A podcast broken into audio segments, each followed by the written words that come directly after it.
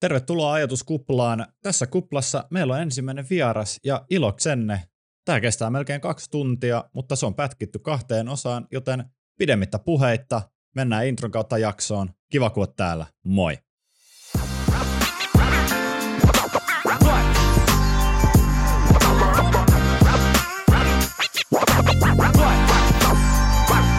Hyvää perjantaita kaikille. No niin, hyvää päivää.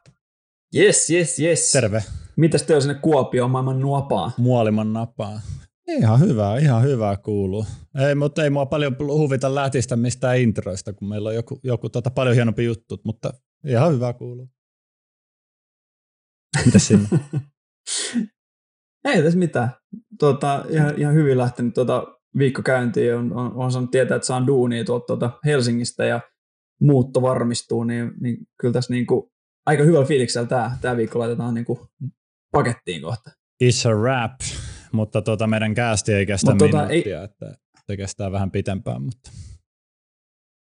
Pitäisikö tässä, että mitä mä turhaan nyt enää niin kuin tiisataan? Päästetään Unleash the Beast, hei. Unleash the Beast, eli siis...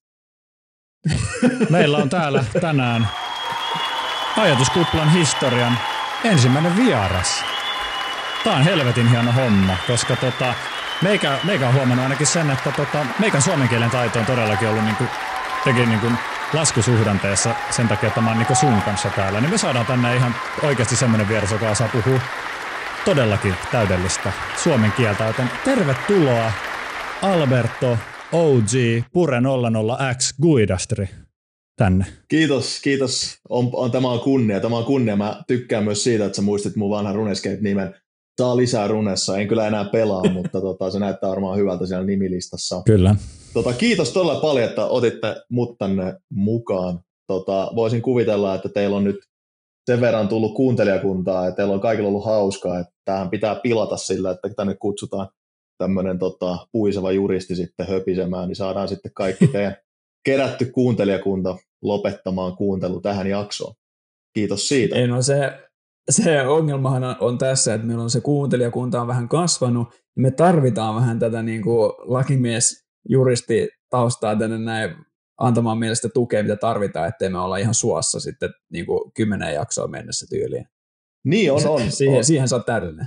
Niin joo, kiitos siitä. Ja siis tosiaan vielä pitää erityismainita antaa noista uploadeista, mitkä tuli tuohon alkuun. Että yleensä kun mä astun huoneeseen, niin se on niitä krikettiääniä tai sitten buuauksia, mutta se kerrankin näin päin, että tota, mukava olo tuli välittömästi. No kato, ei sua vitti heti, heti tota, päästää pois tai niin kuin ajaa pois, koska tota, niin pitää eka vähän kehua, niin sitten me sitoutetaan sut tänne ja kohta huomaatkin, että ei olisi pitänyt ikinä Joo, tulla. Rupea, niin, kohta rupeaa tulee ruoskaa sitten ihan, ihan huolella. Jep, mutta kato, kun sähän, sähän oot kuitenkin tuota, tiedät tuosta Suomen laista enemmän kuin minä ja Niko yhteensä, niin tota, jos me sanotaan jotain ilkeitä, niin tota, se on hyvä, että me nauhoitetaan tämä vielä todisteet sulle sitten, niin me tota, meille käy köpelästi. Joo, mä, mä voin huutaa aina väliin, että mikä rikos tapahtuu sillä hetkellä, mitä rikosta te täytätte, kun te puhutte niitä asioita, mitä puhutte, niin saadaan tästä vielä äärimmäisen vaivaannuttava jakso aikaiseksi.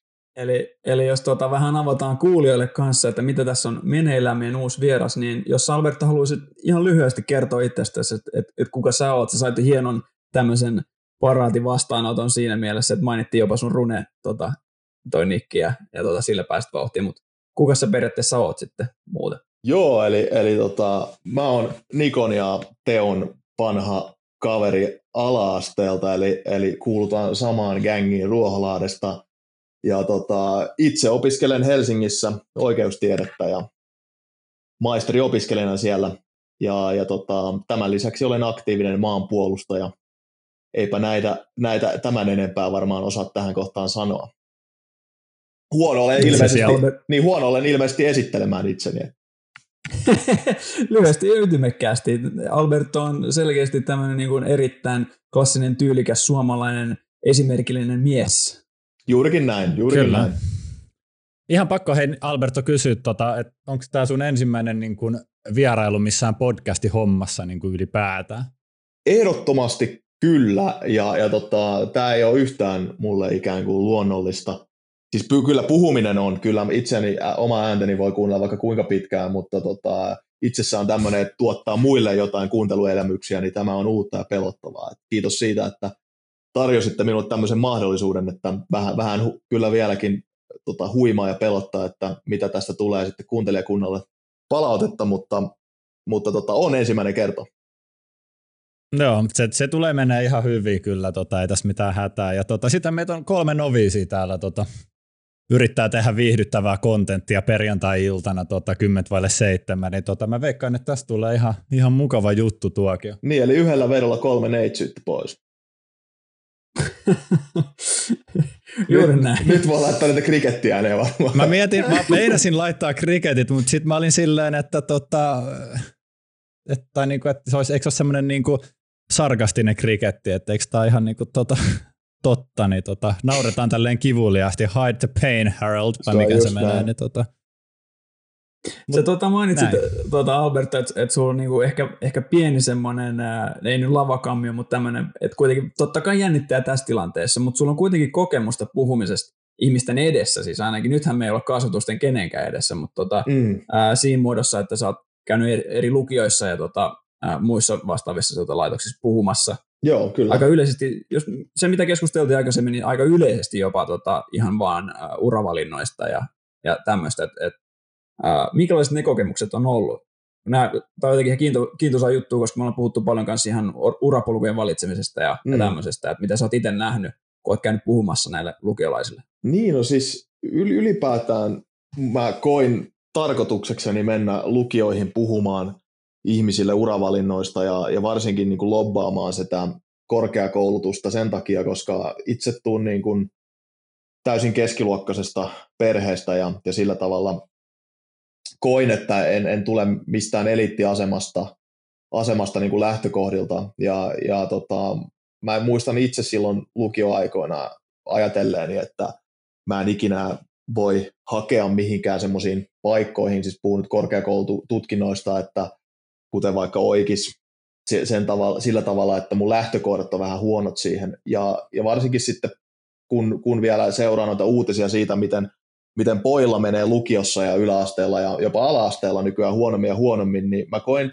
koin semmoista tarvetta mennä lukioihin puhumaan ja motivoimaan niitä ihmisiä siitä, että katsokaa miten hirveä ihminen minä olen ja miten huono minä olen ja minäkin olen päässyt tänne asti, niin, niin mikä estää teitä tekemästä samaa. Eli jokainen tämmöinen pelastettu sielu siitä omasta ö, omatunnon tuskan suosta, niin, niin on, on, on niin mun tarkoitus tässä puhuessa aina ollut. Eli, eli mennä sinne ja kertomaan ihmisille siitä, että minkälaisia mahdollisuuksia ja kuinka realistisia ne mahdollisuudet on. Pakko sanoa, että, että haluan oikein nostaa hattua, koska toi on sitä niin kuin, toi on just sitä, mitä tarvitaan, varsinkin nuorille, jotka haluaa vielä löytää sen oman juttunsa. Ja joku suht samanikäinen, no samanikäinen, totta kai nyt rupeaa ikäeroa meillä ole kyllä lukiolaisia jonkin mm. verran, mutta tuntuu suht lähestyttävältä, että joku tulee kertomaan, että hei, homma hoituu, kunhan vaan niin kuin, löydät sen sun juttusi ja, ja, tota, ja tota, meet sillä, niin kuin, et, ja, ja, ja luo sitä uskoa ihmisiin, että se on tosi tärkeää, että mä nostan sulle hattu siitä tosi paljon, itse arvostan tosi paljon. Joo, siis se oli semmoinen, mitä mä olisin varmaan itse kaivannut silloin lukioijassa, kun etsin itseäni, niin musta on, musta on, mä kiitän enemmänkin niitä lukijoita, jotka mahdollistaa sen ja pyytää sinne puhumaan, että se on, se on ehkä se hienon asia tässä, koska ne ottaa sen ensimmäisen askeleen siitä, että tarjoaa sen mahdollisuuden tulla kuulluksi ja sen mielelläni myös täytän. Joo. Ja sitten sä oot niin kuin, tota, tällä hetkellä oot syyttäjänä hommissa, sen, sen verran voi varmaan sanoa. Joo, tuota, kyllä. Sy- sy- joo, syyttäjä laitoksella tällä hetkellä ja mulla on toinen työpaikka sitten tuolla yliopiston puolella. Eli, eli akateemisia työpaikkoja molemmat. Siellä pääsee näkemään ja tekemään kaikkea jännää. Joo, osuu sulle kuin enää päähän. Ainakin itse muistan hyvin, että olet aina ollut hyvin kirjaviisas ihminen, ainakin, ainakin mun silmiin hyvin, hyvin viisas se on, nuorelle iällä. Niin, kun niitä akkaripokkareita lukee tarpeeksi paljon, niin kyllä siitä rupeaa kieli karttumaan. mä oon ihan samaa mieltä. Siis, sieltä, siis mä oon kuitenkin, mun, mun suomen kielestä kuulee vielä aika hyvin välillä, että mä oon ruotsinkielinen, mutta mä oon lukenut akkareita ihan, ihan sikana, ja se on auttanut oikeasti. Se kieli, mitä siellä käytetään, on ihan loistavaa. Eli, eli jos tästä podcastista nyt joku muisti jälki pitää jäädä ihmisille, niin lukekaa niitä akkareita, niin päästä pitkälle elämässä. Miettikää, te, jos te saatte nyt Albertolta tämmöisen niin kuin, tota, vuosikymmenen parhaan niin kuin, tota, tipsin, että how to live successful life, niin tota, lukekaa akkareita ja näin poispäin, niin tota, sillä pääsee pitkälle. Siis mähän oikeasti menen niihin kouluihin, mihin mut kutsutaan puhumaan, niin mä menen sinne jakamaan, jakamaan jokaiselle akkarit, akkaripokkarit käteen ja sitten mä menen sinne luoka eteen ja mä luen siellä ääneen jotain yhden sivun strippiä niille ja sitten sen jälkeen mä poistun kotiin ja väitän ihmisille, että mä motivoin niitä. Et tota... Että sä oot motivational key speaker Alberto Guidastri. Ju, juurikin näin. Hei Alberto, kerro, kerro mulle, että kai sä teet sen vielä niillä oikeilla äänillä. Joo, siis kyllä, kyllä mun, mun Akuankka Hessu Hoppo ääni kuulostaa about samalta, mutta tota, tuntuu toimivan. Hei, tota, ihan, ihan tota, vähän vielä siirryn uuteen aiheeseen jo ihan nopeasti, kun tota, me tuossa ei, toissapäivänä juteltiin vähän silleen, pohjustettiin sullekin tätä ajatusta, että hei, tota, tuut nyt juttelemaan tänne meidän podcastiin, koska meidän, meidän käästi on nyt siinä jamassa, että me tarvitaan tänne oikeasti joku fiksu ihminen juttelemaan meidän kanssa. Otan niin, tota, Teitte virheen Sä... tässä kohtaa, mutta antaa jatka nyt, kun ollaan näin pitkällä. Kyllä, vähän, vähän, mä puhun, okay, mä jatkan tota, puhumista tota, tonne kuoppaan. Tota, öö, mä on varma mainitsit sä vielä sitä koulusta sen tarkemmin, mutta tota, öö, sä oot sen sykin käynyt. Me, me, oltiin samalla yläasteella Lykissä tota, Lauttasaaressa, niin tota, mitäs tota, oliko sinne vaikea päästä sinne sykkiin ja tota, miten, tota, mi, minkälaisella keskiarvolla sinne pääsee, jos jengi nyt miettii, että hei, vitsit, meikä haluaa halu päästä hyvää kouluun, mä haluan rakentaa hyvän tulevaisuuden ihan tota, lukiosta asti, niin tota, minkälaisia kokemuksia sulla on tästä sykistä? No siis tämä on semmoinen asia, missä, missä niin kuin hieno huomata, että meillä on täällä myös ope, ope-opiskelija podcastissa samaan aikaan, koska, koska tota, se ero sykkin, joka on eliittilukio, ja sitten taas jonkun muun lukion, joka ei sitten omaa tällaista statusta kuin eliittilukio, mitä ikinä sitten tarkoittaakaan, niin se ainoa mun mielestä suurin ero ei ole niinkään se opiskelijoiden aines, mitä siellä on, vaan opettajien opetustaidot, ne pedagogiset taidot ja se motivointi, millä, millä tavalla saadaan opiskelijat suoriutumaan parhaiten. Eli mä väitän, että Helsingin suomalaisessa yhteiskoulussa Sykissä, missä itse kävin lukion ja missä käyn itse myös puhumassa lukiolaisille, niin oli maapallon, tai korjaan ehkä maapallo on vähän väärä, kun en, en muita maista, muista maista osaa sanoa, mutta Suomen parhaat opettajat ihan, ihan reilusti voin väittää tällä tavalla. Ja, ja kiitos kaikesta menestyksestä, mitä, mitä olen tässä lyhyessä elämässäni onnistunut saavuttamaan, jos sitä semmoiseksi voi kutsua, niin mun mielestä kuuluu perimäisesti sitten juurikin näille sykin opettajille. Ja itsessään siellä lukion oli ihan pirun vaikea päästä ja ottaen huomioon, että me tosiaan Teon kanssa oltiin samassa samalla yläasteella ja, ja tota, se yläaste, niin kuin te on muistat, niin ei ollut ehkä mikään tota, hiken paratiisi, ei. Ei, ei, ei ollut, tota, joo. se oli semmoinen, minne tota, tuntui, että sinne niinku, ei se keskiarvo, vaan siellä oli sitten ne lykkiläiset, just se oli vähän semmoista jotenkin, voiko nyt sanoa, että oma niin kuin ankkalampi meininki, niin kuin Niko käyttää suomenruotsalaisista, että siellä oli se oma porukka sitten, no matter mikä se keskiarvo siellä nyt oli, mutta mm. se ei ollut välttämättä ehkä se niin kuin eliittistatuksen omaava lukio ei. tai yhteiskoulu. Ei, että mä muistan, muistan siis se, mikä muista kuvaavaa Lykin ajoista oli se, että opiskelijat, siis yläasteikäiset skidit, pojat kiusas tai koulukiusas opettajia siellä. mun mielestä se kuvaa parhaiten sitä lykin meininkiä, meininkiä niin kuin mun omiin silmiin, että minkä takia mä haluaisin sieltä mahdollisimman kauas ja pitkälle. Ja, ja tota, siinä kävi sattuma, ihan sattuman kaupalta, satuin hakemaan sinne sykkiin tietämättä, tietämättä tästä koulusta sen enempää ja tietämättä edes sitä eliittistatusta. Eli se ainoa syy, minkä takia mä hain sykki oli se, että sinne vaadittiin korkea keskiarvo ja siellä oli Italian opiskelun mahdollisuus.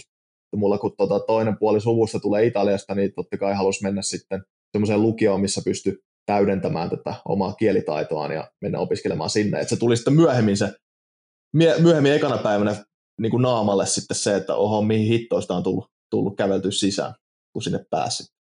Muistatko, mitä, mitä ne oli ne, tota, jos sä haluat sanoa niitä keskiarvorajoja, että mitä korkeat sinne vaadettiin ja mitä, mikä oli sun keskiarvo silloin, että pääsit sinne, jos sä haluat kertoa tämän? Joo, no siis ei kai sillä enää väliä. Mä, mä toivon, että, toivon, että mä en nyt nolaa, nolaa kaikkea mun, mun tulevaa, tulevaisuutta sillä, että mä kerron mun jotain yläaste, yläasteaikaisia keskiarvoja.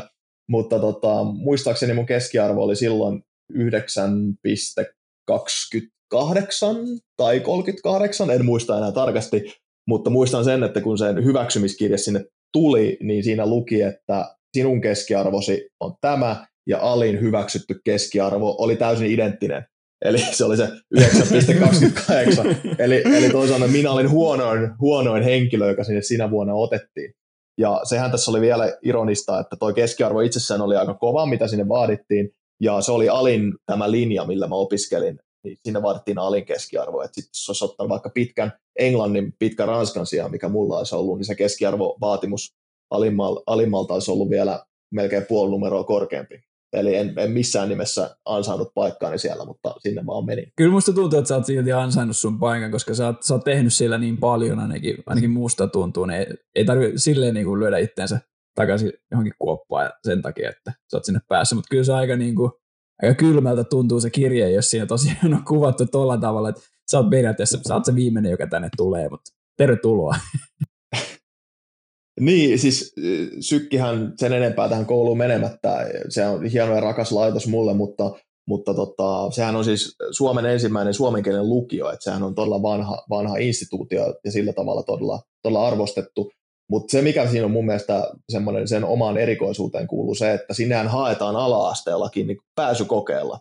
Eli se sykki alkaa kolmannesta luokasta ja kakkosluokkalaiset ympäri Suomea tulee pääsykokeisiin. Ja tota, sitten siellä, sillä aikaa, kun mä itse vielä siellä opiskelin, niin, niin ne, ne julkaistiin ne sisäänpäässeet semmoisella listalla, mikä laitettiin sinne sykin seinälle kerran vuodessa ja sitten sinne tuli ne vanhemmat, äiti tai isä yleensä ilmasta lasta katsomaan, että onko, onko riittänyt pikku masalla sitten Mitä? pisteet. Ja, ja tota, se, mitä siinä tapahtui usein, oli se, että ihmiset istusteli kat, katteli niitä reaktioita, kun usein, usein sinne tuli äidit ja huomasi, kun maailma kaatuu, kun pikkumasa pikkumasalla ei riittänyt pisteet sykkiin. Ja se oli vähän jotenkin semmoinen asia, että en olisi ikinä uskonut. Ei et, niin. Tosiaan, että et ala-asteikäisiä 10-vuotiaat, anteeksi, mitä, eihän ne ole alle 10-vuotiaat, 8-9-vuotiaat pistettäisiin johonkin pääsykokeisiin, mutta tota, sitä ruljanssia en itse onneksi joutunut käymään läpi, koska tiedän, että kahdeksanvuotiaana mua kiinnosti tasan Pokemon-kortit ja Beybladeit, että en olisi ikinä, ikinä tota, jaksanut lukea, lukea pääsykokeisiin.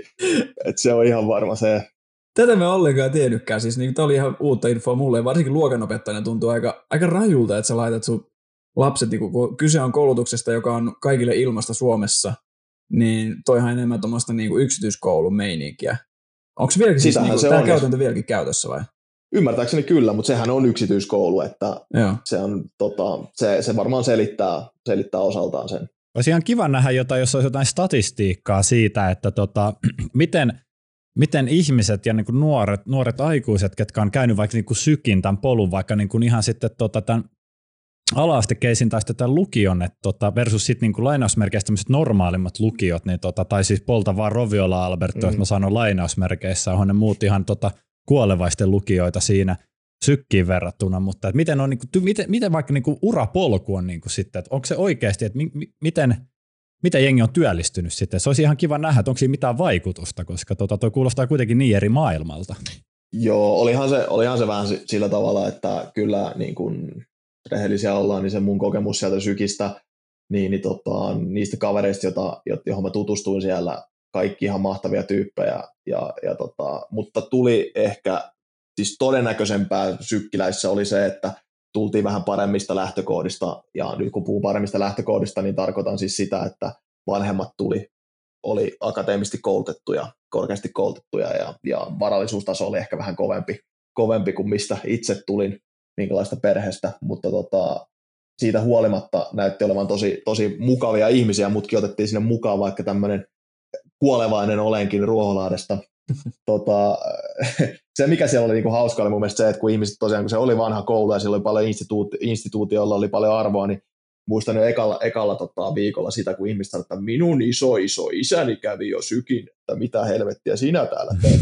kun, tota, että, että mä muistan, että mulla kesti melkein vuosi ennen kuin pääsin klikkeihin kunnolla mukaan, kun olin tämmöinen uussykkiläinen, että usein ihmiset on tosiaan tullut sieltä kolmannesta luokasta lähtien käynyt samaa koulua ja valmistuu lukiosta sitten että tota, mä en ole varmaan paras henkilö ikään kuin antamaan semmoista niin kuin arviota siitä, että mikä on niin kuin sykkiläisen essenssi, vaikka itse koen olevani henkeä ja veren sykkiläinen, vaikka niin vähän aikaa siellä lopulta vietin.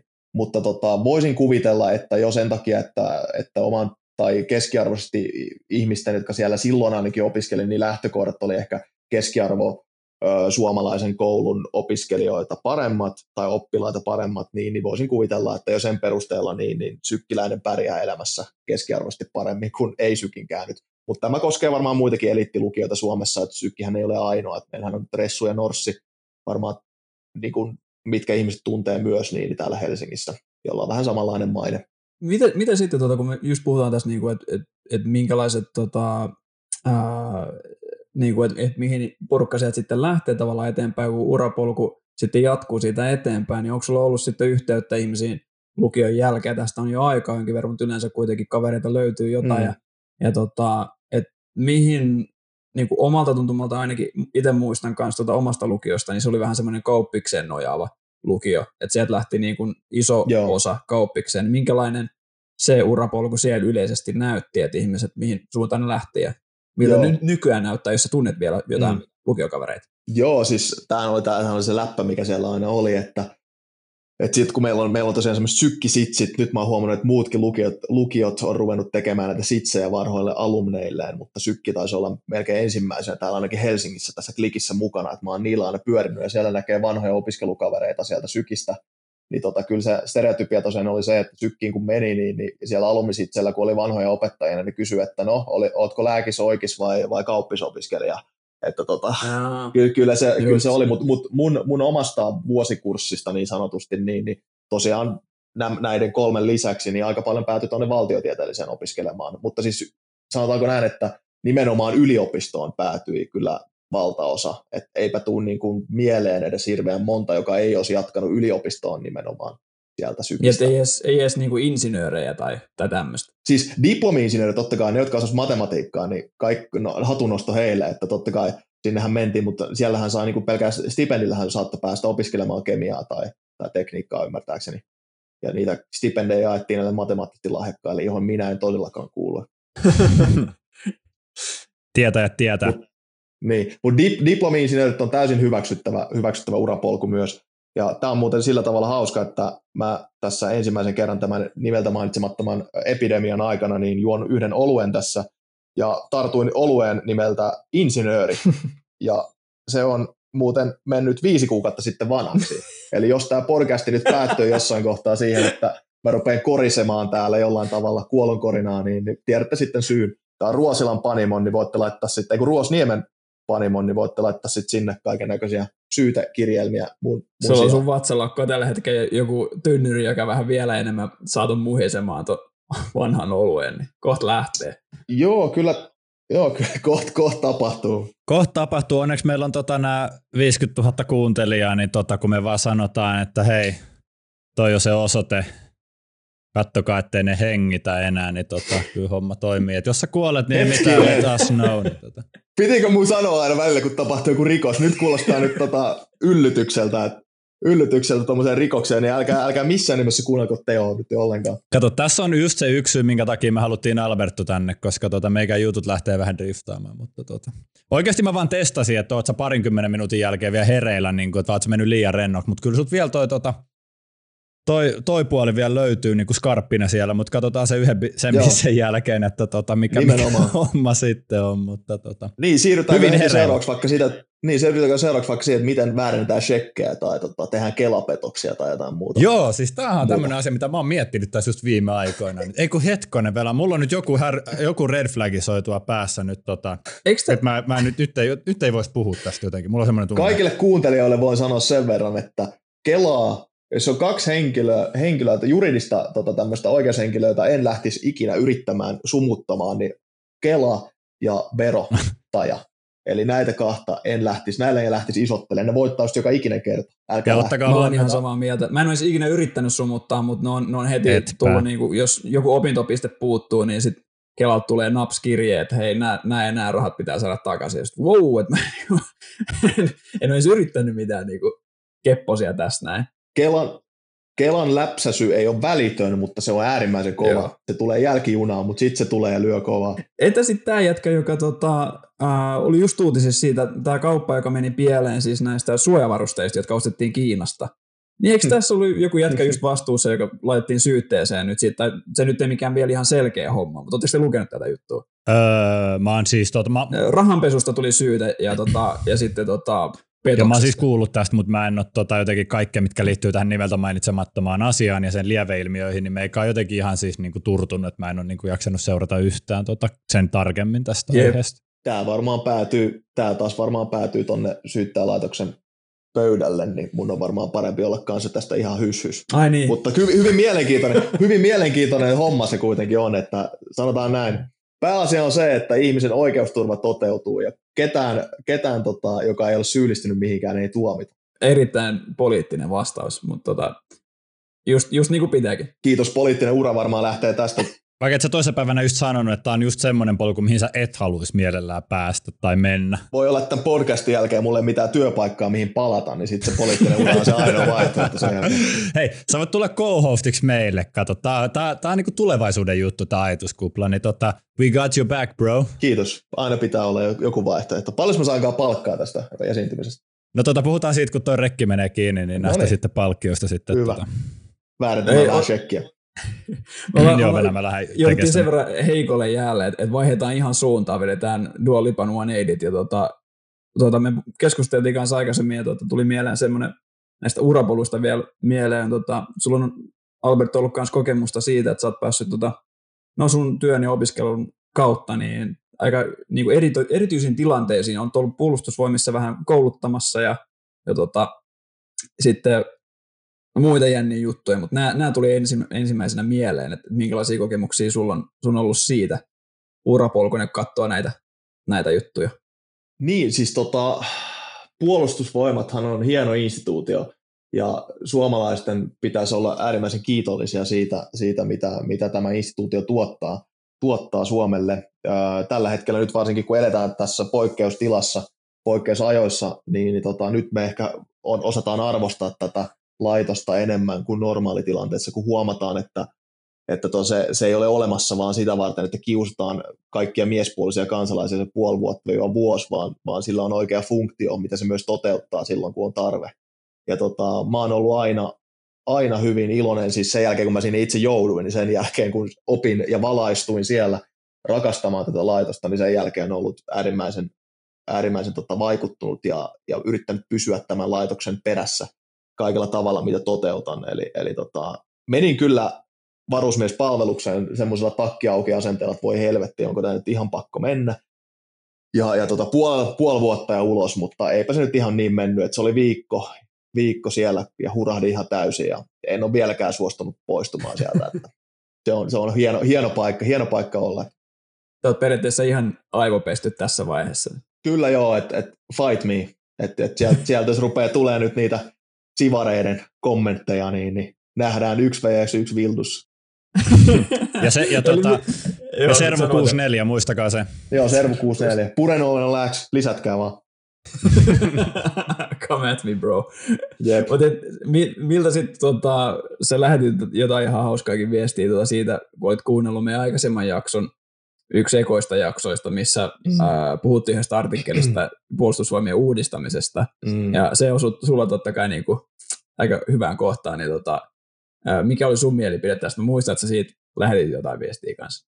Joo, tota, mä en enää muista, mikä se oli, mikä sinne särähti korvaan. Muistaakseni se, se sun idea oli kyllä ihan hyvä siinä, tai teidän molempien kommentit sillä, että mä oon ihan samaa mieltä siitä, että, että tämä nykyinen järjestelmä ei ole kestävä se ei ole juridisestikaan kestävä sen takia, koska se ei toteuta, se ei toteuta niin kuin tasa-arvoa hirveän tehokkaasti. Eli nythän niin kuin kaikki varmaan kuuntelijatkin tietää, niin Suomessa on nimenomaan lain mukaan, peruslain ja mukaan, niin tota kaikki, kaikki miespuoliset Suomen, Suomen kansalaiset ovat tota, asevelvollisia. Ja se sana miespuolen siinä sitten niin kuin haraa vähän huonosti tasa-arvoa, tasa-arvoa vastaan. Eli, eli tällä hetkellähän se, mikä, miten, tämä nyt niin kuin, miten tässä miehet ikään kuin kärsii, ei ole mielestäni se, että sinne mennään kuudeksi tai kuudeksi kuudeksi vuodeksi, koska se on oikeasti ne taidot, mitä siellä oppii, jos ei mitään muuta, mitä voi työelämään tuoda, mutta se itsetuntemus ja oma tuntemus ja johtamistaidot ja kaikki, mitä sä itsestäsi opit siellä, on jo itsessään plussaa.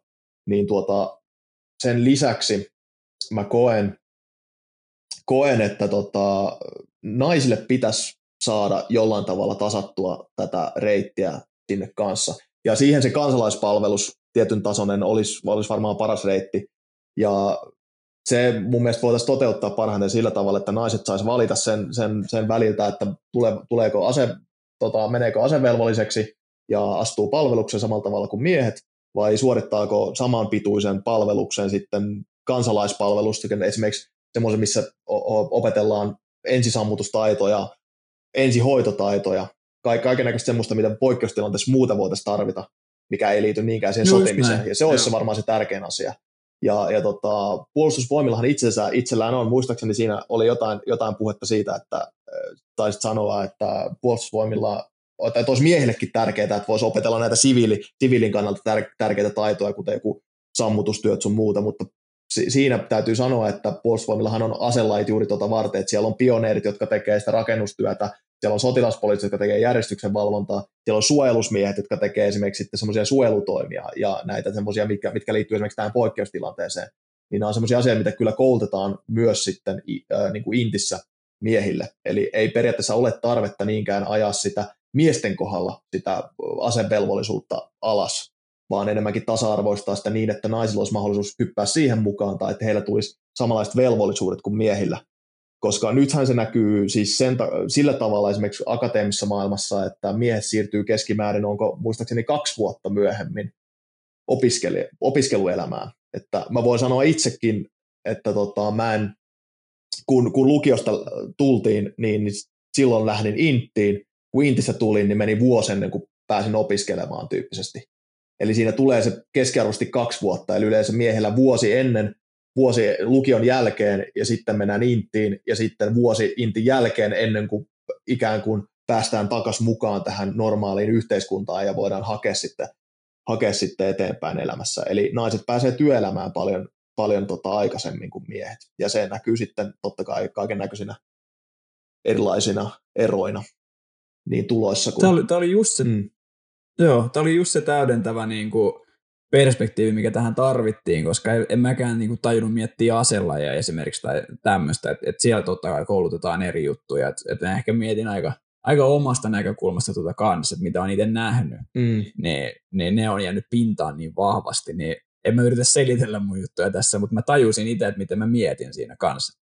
että nämä on tosi järkeviä juttuja siinä mielessä kanssa, että, että, että se, mitä sä mainitsit kanssa siitä, että, että tasoitetaan siltä naisten puolelta kanssa, että sinne saadaan jotain velvollisuuksia kanssa tehtäväksi, niin sitten ehkä, koska siinä jaksossa me mun mielestä mainittiin kanssa, puhuttiin jonkin verran tota, nuorten miesten syrjääntymisestä Joo. ja miten se vaikuttaa yhteiskuntaan, ja se on hyvin aika, siis näkynyt aika paljon kanssa niin kuin viime vuosien aikana, että, että tota, miten suuri osa esimerkiksi ei edes löydä mitään ää, opiskelupaikkaa tai edes työpaikkaa, mm. jää vähän niin kuin tosiaankin niin kuin yhteiskunnan ulkopuolelle, Kyllä. niin se on huolestuttavaa, on. kun sitä tapahtuu. On. Ja mun mielestä, mun mielestä asepalvelus on viimeinen hetki periaatteessa korjata se syrjäytymisen kierre.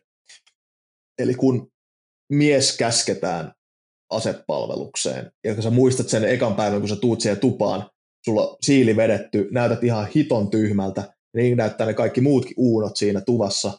Te olette siellä kaikki tyhmän näköisenä, sormi suussa ja joku tulee huutamaan teille. Ja sitten tajutte, että olette kaikki just sillä hetkellä täsmälleen samanarvoisia, huolimatta siitä, mitä te olette siviilissä ja kello oli kivempi kello kädessä.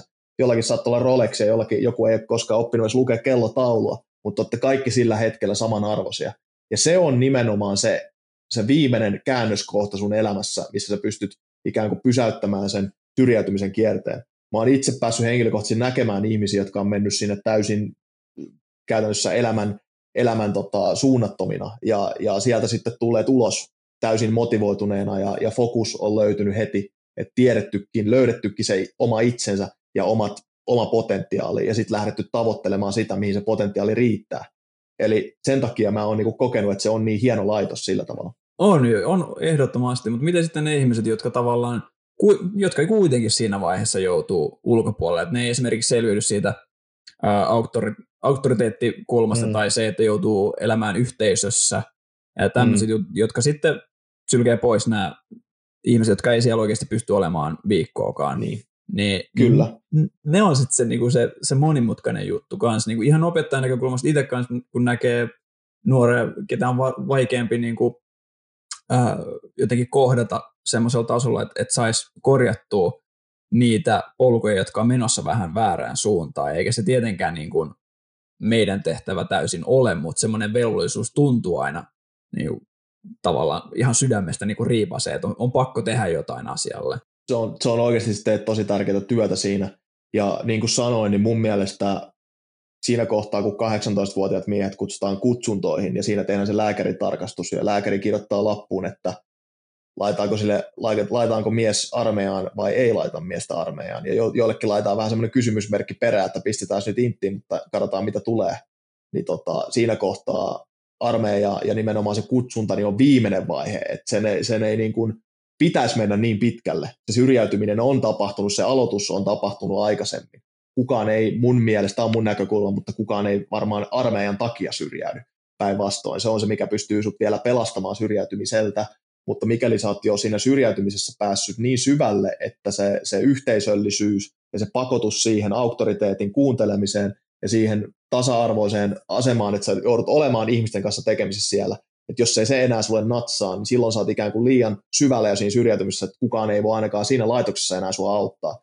Ja silloin se ikävä kyllä varmaan menee sitten niin kuin tota sosiaali, sosiaalipalveluiden kautta. Ja si, si, siinä en ole ekspertti, en osaa sanoa, että kenen pitäisi siinä kohtaa auttaa. Ikävä tilanne. Mutta mieti, se on ikävä tilanne toden totta, kun miettii sitä, että kun tulee ne kutsunnat, niin niin kuin sanoit, niin sitä ikää on vasta niin kuin just se 17-18 V. Että ei siinä niin kuin ole elämää niin kuin ihan hirveästi niin kuin käyty läpi. Ja jos sitä ollaan jo niin, kuin niin syvällä, niin tota, kyllä, siinä, kyllä se niin kuin surullista on, että jos niin kuin siinä vaiheessa on jo sitä, että se inttikään ei voi sitä niin kuin tota, suuntaa kääntää. Mm, mm. Niin tota, on se, onhan se vähän harmia ja toivotaan, että tämmöisiä tapauksia tulisi vaan sit oikeasti vaan niinku vähemmän ja vähemmän tai ei mielellään ollenkaan, että tota, saadaan jokaisesta sitten tunnollisia veronmaksajia ja muuta tämmöistä. Se on just näin. Eihän, eihän niin kuin armeija ole kaikille, ja mä ymmärrän sen, ja siviilipalvelukselle mitään, mitään vikaa se on enemmänkin nimenomaan se, että ne henkilöt, jotka ei pysty suorittamaan kumpaakaan, niin, niin se kertoo mun mielestä vaan, vaan sen ihmisen sen hetkisestä henkisistä kapasiteetista sen verran huolestuttavaa, että tota, en, en tiedä, että miten semmoinen henkilö saadaan enää eheytettyä yhteiskunnalle, yhteiskunnalle kelpoiseksi yksilöksi, jos ei se pysty suoriutumaan edes sitä puolta vuotta, sanotaan vaikka kirjastossa tai jossain muussa, muussa semmoisessa laitoksessa, missä tehdään vain töitä. Se on joo. Joo. Niin kuin varmaan kaikkien kuuluu tehdä yhteiskunnassa siis toimijakseen niin jonkinnäköistä työtä ja yhteistyötä Kyllä. muiden mene töihin kanssa. on tämä Kyllä, mikä lause, töihin. mikä kuulee niin kuin Kyllä. hyvät teit. Tämä on Kelan sponsoroima. Niin, mene näin. töihin. Niin, tämä, on, tämä podcasti on sponsored by Kela. Mene töihin. Lopeta tuet, mene töihin. se, on, se on täysin totta mun mielestä, että se on se, vähän niin kuin kuvailit sitä semmoisena viimeisenä rintamana tai viimeisenä instituutiona, joka voi korjata jonkun väärin menneen suunnan, niin siinä mielessä kanssa on mm. tosi hieno paikka, että et, ei se, mulla ei ollut sitä tarvetta, mutta mä silti tunsin sen kanssa jälkeenpäin, että et tämä kanssa antoi mulle ihan erilaisen suunnan, mitä mä en olisi osannut kuvitellakaan. Mm-hmm. Ja tota, se, se on mun mielestä hienoa kanssa. Se on se hienous, mikä löytyy sieltä. Se on just näin. Että siis voin antaa tästä ihan lyhyen esimerkin siitä, miten, miten niin puolustusvoimat ohjasi mun elämää. Eli Eli tota, mä menin sinne tosiaan ihan takki auki, ei mulla ollut mitään tarkoitustakaan sinne jäädä, kuten sanoin. Ja sitten kun mä sieltä ulostauduin ulos sen vuoden jälkeen, niin A, mä olin johtaja, mulla oli itseluottamus ihan tapissa, mulla oli mun itse tietous siitä, mihin mä pystyn fyysisesti ja henkisesti oli ihan tapissa. Ja sen lisäksi mulla oli koulutus, sotilaspoliisikoulutus, jota, jota pääsin käyttämään sitten siviilissä suoraan sille, että kun, kun oli, tuli siviili ja äitini sanoi mulle siinä kohtaa, että nyt poika muuttaa kotoa, ja ho, menee töihin, niin, niin töiden löytäminen ei ollut hirveän vaikeaa, kun pystyi sotilaspoliisikoulutuksella, niin muistaakseni ei tarvinnut laittaa ku, ku CV sisään, niin, niin mut palkattiin vartijaksi suoraan. Ja sitten sit, sit mä tein turvallisuusalalla siellä, etenin, etenin sitten vanhemman, vanhemman tota, vartijan rooliin ja sitten lopulta henkivartiointiin, henkivartioinnin puolelle ennen kuin sitten pääsin tonne oikeikseen. Et, et mä sain niinku itselleni periaatteessa ammatin siitä.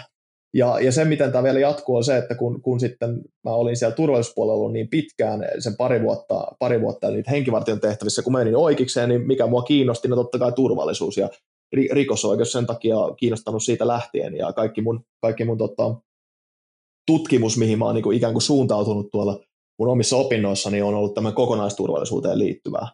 Ja kaikki on ollut vaan sen takia, että mut, kun mä sinne armeijaan menin takki auki ja mut käskettiin sotilaspoisi koulutettavaksi, niin se asella ikään kuin antoi mulle identiteetin, joka jatkuu yhä.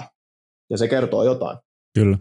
Tota, niin oliko se, tuliko sinulla sellainen tilanne, että niin kuin Intissä se tavallaan niin kuin tuli se tunne, että, tai mihin sä haluat niin kuin lähteä opiskelemaan lisää, että tuliko se tavallaan se oikeis sieltä, että hei, tämä turvallisuus ja tämä ja tää, niin tämmöinen niin juridiikka ja, ja vastaava, niin tota, tuliko siellä se kipinä. Tai mä muistan, me juteltiin alkuvuonna silloin tota Helsingissä tota Bissen äärellä, niin mä oon kuullut tämän sun, että mitä sä päädyit nyt sinne, missä sä oot, mm. tai mihin sä oot menossa nytte, mutta tota, käästi ei näitä salaisuuksia tiedä, niin tota, kuitenkin aika omistautuneella asenteella niin kuin vedit, vedit tota, niin kuin maanpuolustushommaa ja intti ja näin poispäin, niin olitko koskaan miettinyt mahdollisesti sitä, että tota, voit sä niin kuin työllistyä sitten tota, tai niin kuin kadettikouluun tai tämmöistä? Joo, mähän, mähän tosiaan tuun semmoisesta isäni puolelta suku, suku on tota, sotilaita ollut tosi pitkään, ja mä en tosiaan ollut millään tavalla, niin kuin miljoona kertaa nyt on varmaan aikana jo sanonut, niin ei muakin sotilasjutut kiinnostanut ollenkaan, niin kun sinne menin, ja, ja tota, siellä sitten hurahdin, ja kun mä sieltä kotiuduin, niin mä tuskailin tosi pitkään sillä, että mitä mä haluan, että pitäisikö mun nyt mennä sinne kadikseen vai, vai oikeikseen. Ja se oikeus tuli kanssa sit, sitä, sitä kautta, että isäni oli käynyt niin kadiksen kuin oikeiksen tuolla Italiassa. Ja tota, se oli niin kuin ne kaksi vaihtoehtoa, mitä mä olin pitänyt itselleni koko ajan pöydällä. Ja lopulta sitten mä mietin tota melkein vuoden ajan, ja yhtenä, yhtenä aamuna mä olin herä, heräsin, ja mä tajusin, että mä olin keksinyt sen yön aikana semmoisen mietelauseen, mitä mä sitten muistin vielä aamulla, vaikka en muistanut enää yhtään mitään muuta siitä yöstä. Muistan vaan toistaneeni sitten aamulla itselleni, että mä voin olla upseeri käymättä kadista, mutta mä en voi olla juristi käymättä oikeista. Ja kun mä sen tajusin, niin, niin silloin mun suunta oli aika selkeä. Eli olen pystynyt ottamaan tämän maanpuolustustoiminnan ikään kuin harrastuksena, pystyn käydä siellä, saan siitä jopa vähän palkkiota rahaakin välillä, ja, ja tota, pystyn toteuttamaan itseni siellä ihan täysimääräisesti mutta tota, sama, samaan aikaan voin ajaa omaa uraani sitten tällä juridiikan puolella. Eli win-win situation, mikä on mahdollista melkein, melkein pelkästään vaan meillä täällä Suomessa sen takia, että meillä on reserviläispohjainen armeija. Tämä on mun mielestä niin kiehtovaa, että jollakin voi niin kuin valaistua joku ajatus niin selkeästi unessa. Hyvä kuin jos mä en edes ikinä muistan yhtään unea. Ja jos mä muistan, niin mä oon pelannut futista tai ollut kiipeilemässä tai vastaavaa. Siellä ei ikinä tapahdu mitään näin niin kuin, äh, pohjallisesti niin tärkeää sun persoonalle jotain noin valaisevaa, niin tuliko se siis oike, oikeasti niin unen kautta tuo inspiraatio vai? Joo, siis ihan, ihan oikeasti näin, näin tuli, ja niin kuin sanoin, mä en muista itsessään siitä unesta mitään, mutta siis se, se, se sanonta siitä, että kannattaa nukkua yön yli, niin se ei ole mitään pelkkää sanahelinää, koska siis sillä on ihan, ihan tieteellinenkin pohja, eli niin kuin tiedätte varmaan molemmat, niin kun, kun ihminen käy uneen, niin aivothan, aivothan eivät nuku, ne, ne jäsentelee sitä tietoa, mitä sä oot käsitellyt sen päivän aikana ja pidemmältäkin ajalta, ja sen takia uni on hyvin tärkeää. Eli se, se itse... Voi kuule, kun puhuttaisiin unesta, niin, niin kuule. Niin, meillä on tämä mm. uniasiantuntija täällä. Mutta kun mä, se, se, Matthew se, Walker Jr. niin, niin, se, sen, sen takia mä oon aina tehnyt niin, että ennen kuin mä teen mitään tärkeää päätöstä, tai, tai jos mulla on jotain pulmia tai muuta, niin yleensä sillä, silloin kun mä aamulla herään, niin se ongelma ei tunnu enää niin isolta, että mulla on joku ratkaisu. En mä muista eikä tiedä, miten mä siihen ratkaisuun on päätynyt, se on tapahtunut unen aikana. Siellä unessa aivojen jäsentelemällä on tapahtunut tämä päätöksen, päätöksen tuleminen, mutta tota, se ongelma ei tunnukaan niin isolta. Eli pro tip teille kaikille kuuntelijoille, muistakaa nukkua. Ja kun heräätte aamulla, niin voi olla, että ongelmat ei tunnukaan enää niin isolta. Tai jos ne on isoja vielä silloin, niin te ainakin tiedätte, mihin, miten te pystytte lähteä ratkaisemaan niitä. Luottakaa aivoihin. Jep. Toi on, toi on niin totta oikeasti. Siis niin kuin, että välillä ihan sama joku ongelma, niin hir- hirveästi sä silleen, että ei kun mä ratkaisen tämän nyt, mä teen tämän päätöksen, mä, la- mä soitan sille ja sanon sille niin kuin kaikki mahdolliset niin kuin, jutut. Ja, ja siis oli se ihmissuhdeongelma, oli se työjuttu, oli se whatever, niin tota, oikeasti ö, ei kannata tehdä iltaisin, varsinkaan kiihtyneen yhtään mitään. Nukut yön yli, niin just niin kuin sanoit, niin, niin, niin todennäköisesti ongelma tuntuu paljon pienemmältä tai sitten sulla on niinku selkeämpi visio siitä, että miten sä, miten sä se homman ratkaiset. Eli se ei ole niinku mitään kliseistä skeidaa, vaan tota, kun nukkuu yön yli, niin tota, todennäköisesti saat niin paljon paremman niin kuin näkökulman siihen hommaan sit loppupeleissä, että se menee niin kuin molemmin puolin paremmin sitten se, se tilanne. Mun pitää ihan selkeästi ottaa tästä vinkistä vaari, koska mä ainakin melkein joka kerta, kun on joku semmoinen isompi konflikti psyykkisesti, niin ainakin ennen nukkumaan menoa, jos, jos se vielä jyllää päässä, niin mun pitää vähän ainakin, ainakin järjestellä sitä jotenkin sille, että se, vähän rauhoittuu se tunne, tai sitten jo lähteä purkaa sitä sillä, että mä vähän keskustelen siitä, niin se rauhoittaa ajatuksia. Mun pitää ainakin päästä siihen paikkaan, ja sitten mä niin kuin, laitan puuta heinään, koska muuten mullekin uni on äärettömän tärkeää. Mäkin on semmoinen, no just inti, inti, kun ollaan puhuttu paljon, niin siellä mulla oli vaikeuksia sen kanssa, että siellä nukuttiin vähän. Mä olin näin hallusinaatioita aika helposti jo nukahdin seisaltaan ja tämmöisiä. Mutta tämänkin maailmanluokan vinkin on tarjonnut ainakin meikäläiselle, niin meikäläisen oma äiti on sanonut, että tota, nuku yön yli, kato aamulla sitten. Ja voin sanoa, että tepsii, toimii. Mutta sanokaa mulle yksikin, niin, sanokaa mulle yksikin tilanne, missä äiti on ollut väärässä ihan oikeasti. Siis vaikka, vaikka äitit olisi väärässä, niin ne ei kuitenkaan ole no väärässä. Ei, siinä vaiheessa, kun sä huutat, nyt se, nyt se peli pois, ja sulla on, net, sulla on kun sä pelaat nettipeliä, sä voit laittaa se pausille. Siinä vaiheessa. Niin. Mä sanon, että siinä äidit on väärässä. Joo. Nettipeli ei voi laittaa pausille. se, on ja totta, se on ja totta. Toinen on se, kun äiti sanoo, että pitäisikö sun keskittyä vähemmän pelaamiseen enemmän se tyttöystävän hankkimiseen, niin mä voin sanoa, että äiti oli ihan väärässä. Joo. Tämä on totta. italialaisella. Joo, totta, joo. Hei, muuten, koska tota, ei me sillä niinku ihan, tota, ihan, mulla ei ollut mitään tekemistä sun, sun perheen kanssa esimerkiksi, kun ollaan oltu skidejä, ollaan niinku tutustuttu kavereita kyllä. Mutta tota, äh, minkälaisia, niinku, just kun vähän tämmöisiä elämänviisauksia tulee myös eri kulttuureista ja, ja tämmöistä, niin koska teillä on ollut se italialainen puoli kanssa aika vahvana kotona mun ymmärtääkseni, mm. niin millä tavalla se on sun mielestä muotoillut sua ihmisenä? Niin, no sehän on hyvä kysymys. Eli, eli ylipäätään kahden kulttuurin välillä kasvaminen on, on oikeasti usein, usein identiteetille tosi vaikeaa, koska varsinkin siinä kohtaa, kun te, tulee teini-ikää ja, ja pitää rupea niin kuin miettimään, miettimään sitä, kun sä rupeat oikeasti miettimään, että kuka sinä olet, niin siinä kohtaa se menee tosi vaikeaksi, jos sä oot kahden eri kulttuurin välillä, välillä tota, kasvanut, koska sä et tiedä oikein, että kumpaan kulttuuriin sä identifioit itsesi. Ja mulla se oli tosi iso ongelma silloin teininä, ja mä muistan itse taistelleeni sen sillä tavalla, että mä, mä rupesin korostamaan kaikkea semmoista ikään kuin italaisuutta ja pidin itseni melkein semmoisen niin maahanmuuttajana suomalaisten keskellä. Ja sitten taas, sitten taas tota, niin kuin vähän iän tullessa niin tajuaa, että eihän sun tarvi valita puoliasi tässäkään asiassa, että jos on kahden maan kansalainen, kansalainen niin tota, sä voit hyvin, hyvin elää harmoniassa niiden kahden puolen kanssa – ja tota, mä satun vaan tietämään ikäviäkin esimerkkejä siitä, miten, miten tota, muita tuttuja ja ystäviä, jotka on, on tota, ollut kanssa kahden eri maan ja eri kulttuurin kansalaisia, niin, niin miten he eivät ole sitten niinku pystyneet, sanotaanko niinku hyvällä tavalla tai, tai niinku rauhasella tavalla näitä omia, omia tota, demoneitaan taltuttamaan. Mutta tota, mä, en, mä en pysty oikein vastaamaan siihen kysymykseen, että mikä tekee musta vähemmän suomalaisen tai enemmän italaisen tai toistepäin. Mutta sen verran mä voin sanoa, että Suomessa mua pidetään ihan täysin italaisena, että mä käyttäydyn joku italainen, mä menen Italiaan, niin mua pidetään täysin suomalaisena, että en mä ole yhtään italainen. Et se, se, tietysti voi olla jollekin, jollekin just, just varmaan. väliinputoaja. Kyllä, just niin, että se voi olla, musta niin. tuntuu, että... Siitä välistä. Ei, musta tuntuu, että Just, just niin. Ja tota, musta tuntuu, että Gabu voisi tähän samaistua tosi paljon kanssa, yep. koska tota, siinä on vähän sama ilmiö kanssa, että Suomessa se on niin kuin silmiin pistävä gambialainen, mm. mutta heti kun lähtee Gambiaan, niin on siellä että tämä ei ole täältä niin. päin. Mitäs tuo Alberto, ko- koet sä, onko sulla mitään identiteettikriisiä ollut niin kuin aiemmin tai nyt mm. tai tälleen, että koet sä silleen, että no mun nimi on tämmöinen, niin kuin, mm. ei, tulee taas niin kuin selkeästi sieltä niin kuin Italian puolelta, mm. niin tota, onko sulla silleen, että kun en mä oikein suomalainen, mutta en mä oikein italialainenkaan, niin onko sulla ollut missään vaiheessa tämmöistä fiilistä, että mä en oikein kumpikaan? On, on ja se, se oli vaikeaa. Se oli oikeasti vaikeaa. Se tuli justiin siinä siinä teiniässä. Ja, ja tota, onneksi mä oon päässyt siitä yli. Ja mä muistan silloin esimerkiksi, vie, vieläkään en tykkää hirveästi, kun ihmiset kysyy se kysymyksen, että no jos nyt sota syttyisi, niin kumman, kumman puolella taistelisit. Mutta onneksi tähän, tähän on yksi aina oikea vastaus, koska, koska tota, mähän olen, olen vannonut valan, valan, että kuolen Suomen puolesta, eli mun ei tarvitse ainakaan niin moraalisti vastata tähän mitään muuta kuin, että jos Suome, Italia ja Suomi olisi joskus sodassa, mitä ei koskaan tule tapahtumaan, koska ollaan samalla puolella, niin, niin tota, silloin minä taistelisin Suomen väreissä. Mutta tota, esimerkiksi kun jalkapalloa katsotaan, niin kyllä mä Italia kannatan, kannatan siinä. Jos Suomi ja Italia kohtaa jalkapalloottelussa, niin toivon, että kumpikin, kumpikaan ei kärsi hirveän suurta tappiota siinä kohtaa.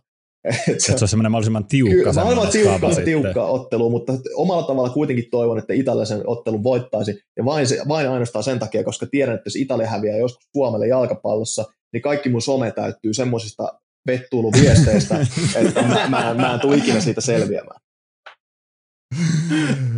hyvä, perustelu. No, semmoinen tulevaisuus voi, niin, semmoinen voi vielä tapahtua oikeasti, että jos Suomen futis jotenkin jaksaisi vielä tota jatkaa kasvua, kun se on nyt päässyt semmoiseen hyvään paikkaan tällä hetkellä. No parhaimpaa paikkaa kuin missä se on ollut varmaan 50 vuoteen näin. tai mm-hmm. koskaan.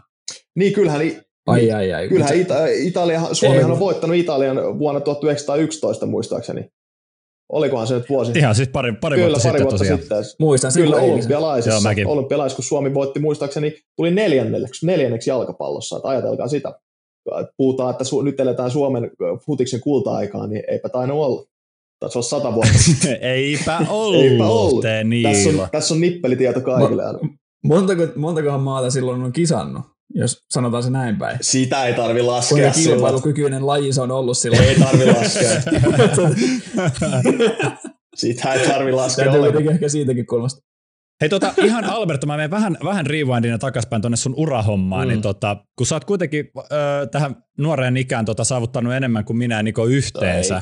Ja tota, niin tota, ö, ihan, että mitä, onks, mikä on ollut niinku uran aikana tai niinku tämän sun työuran aikana, niin onko ollut jotain semmoista mieleenpainuvinta vastuutehtävää, mitä sä oot tehnyt, koska tuo on kuitenkin aika semmoista spesiaalimpaa hommaa, mitä tämmöinen lainausmerkeissä keskiverto suomalainen peruspulleinen, niin kuin vaikka minä, niin tota, on tehnyt, niin tota, onko ollut jotain semmoista, mikä on niin kuin jäänyt erityisen mieleen kuitenkin, kun tota, puolustusvoimahommaa on, on sulla tota, kokemusta siitä, niin tota, onko jotain semmoista, mikä, mikä tota, ei lähde tuolta takaraivosta millään, millään pois? Niin no, jos puhutaan niinku siitä, että mikä, missä, on, missä työtehtävässä mulla on ollut niin jonkinnäköinen semmoinen yhteiskunnallisesti merkittävä panos niin sanotusti, jos näin voi sanoa minun kohdalla, niin, niin, niin kyllä se, kyllä se kohta, kun mä olin tuolla ministeriön puolella tota, lainsäädäntöyksikössä kirjoittamassa lakeja, ja, ja tota, pääsin siis ihan opintojen aikana kirjoittamaan ihan laki, lakiehdotuksia.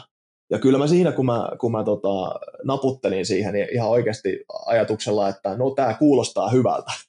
Ajatus, ajatus oli se, että naputellaan, että laki menee näin, niin kun t- tällä tavalla lähtee kirjoittamaan lakia. Sitten mä rupesin funtsimaan, että ei hitto, että joskus tämä teksti, mitä mä oon kirjoittanut tähän pykälään tässä näin, niin tämä on semmoinen asia, mitä joku korkeimman oikeuden tuomari öö, ja, ja kaikki professorit Suomessa joutuu joskus pohtimaan, että mikä on ollut lainsäätäjän tarkoitus tämän pykään takana, ja ne kirjoittelee siitä väitöskirjoja ja kaikkea. Ja siellä on ollut oikeasti kuin typerä, typerä tota, oikkari harjoittelijana naputellut, no tämä kuulostaa nyt kyllä aika kivalta mun mielestä, kirjoittaa tämä näin ja näin. Ja sitten niinku voi, voi ajatella, että tulevaisuudessa sata vuotta eteenpäin, niin ihmiset niin kuin noudattaa sitä. Että se on yhteiskunnan sääntö. Ja mä oon sen kirjoittanut. Toki eihän missään lue, että se on mun kirjoittama ja kukaan ei tule ikinä uskomaan, että mä oon kirjoittanut tuonne ton pykälän.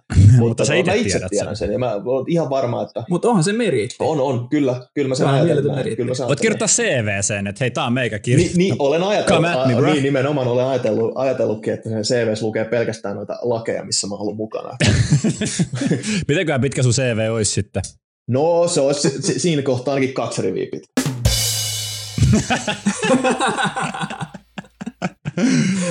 Joo.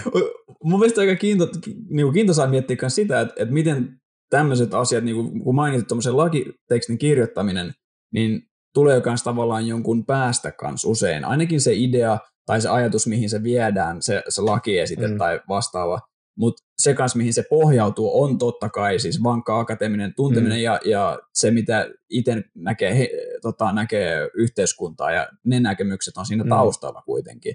Että eihän se ihan tyhjästä tule totta kai se ajatus, mutta siltä se välillä tuntuu, kun itse kirjoittaa tai joku muu kirjoittaa, tai just, jos sä oot itse kirjoittanut jonkun tuommoisen tota, tekstin, niin ei se ihan mistä tahansa tule. Niin, jotkuthan siis, jotkut filosofithan väittää, että oikeustiede ei ole tiedettä ollenkaan sen takia, koska mitä tieteellistä on, on perustellussa mielipiteissä.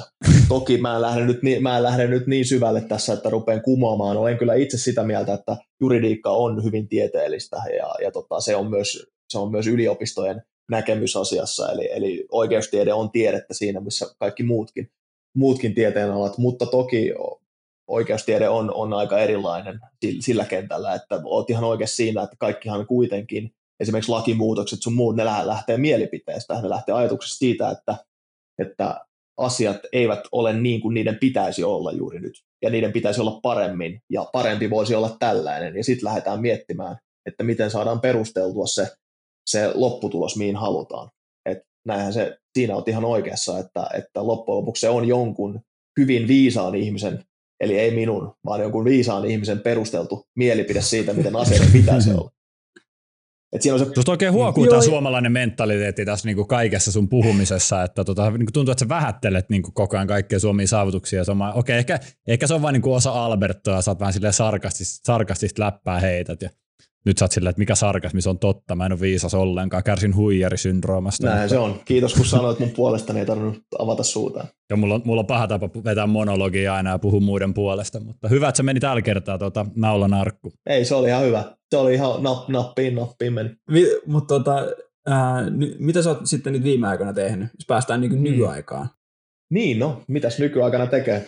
Se on kohta valmis. Ei, ei, puhuta niin. tosiaan, ei, ei, ei, puhuta siitä viime viikosta enää, puhutaan nyt Joo, siis, tästä hetkestä. No, Meinasin enemmänkin silleen, että niinku, mitä, mitä on seuraavaksi luvassa. Sä oot valmistumassa Joo, kohta, ja, niin on, on kyllä joo. Pikkuhiljaa varmaan pitäisi valmistua, mutta ei niinku yhtään, yhtään malta, malta oikein.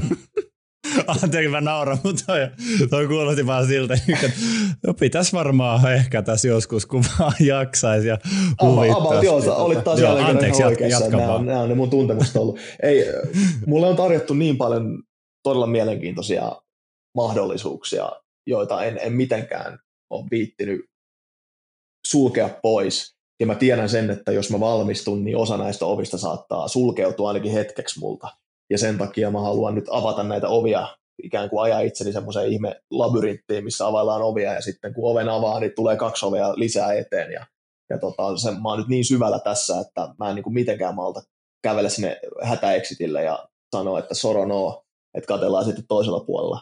Et, et, tota, tällä hetkellä mulla on, mulla on tosi mielenkiintoisia projekteja taas luvassa työelämän puolelta ja, ja sitten, kun, sitten kun nämä on ajettu finaaliin ja mulla rupeaa pikkuhiljaa tulee enemmän semmoinen fiilis, että nyt tosiaan kiva saada tästä tousta edes joku hyvä niin kuin järkevä palkkio, eikä, eikä nostella tätä minimiä, minimiä, mitä mulle maksetaan, niin, niin siinä kohtaa varmasti. Okei. Okay.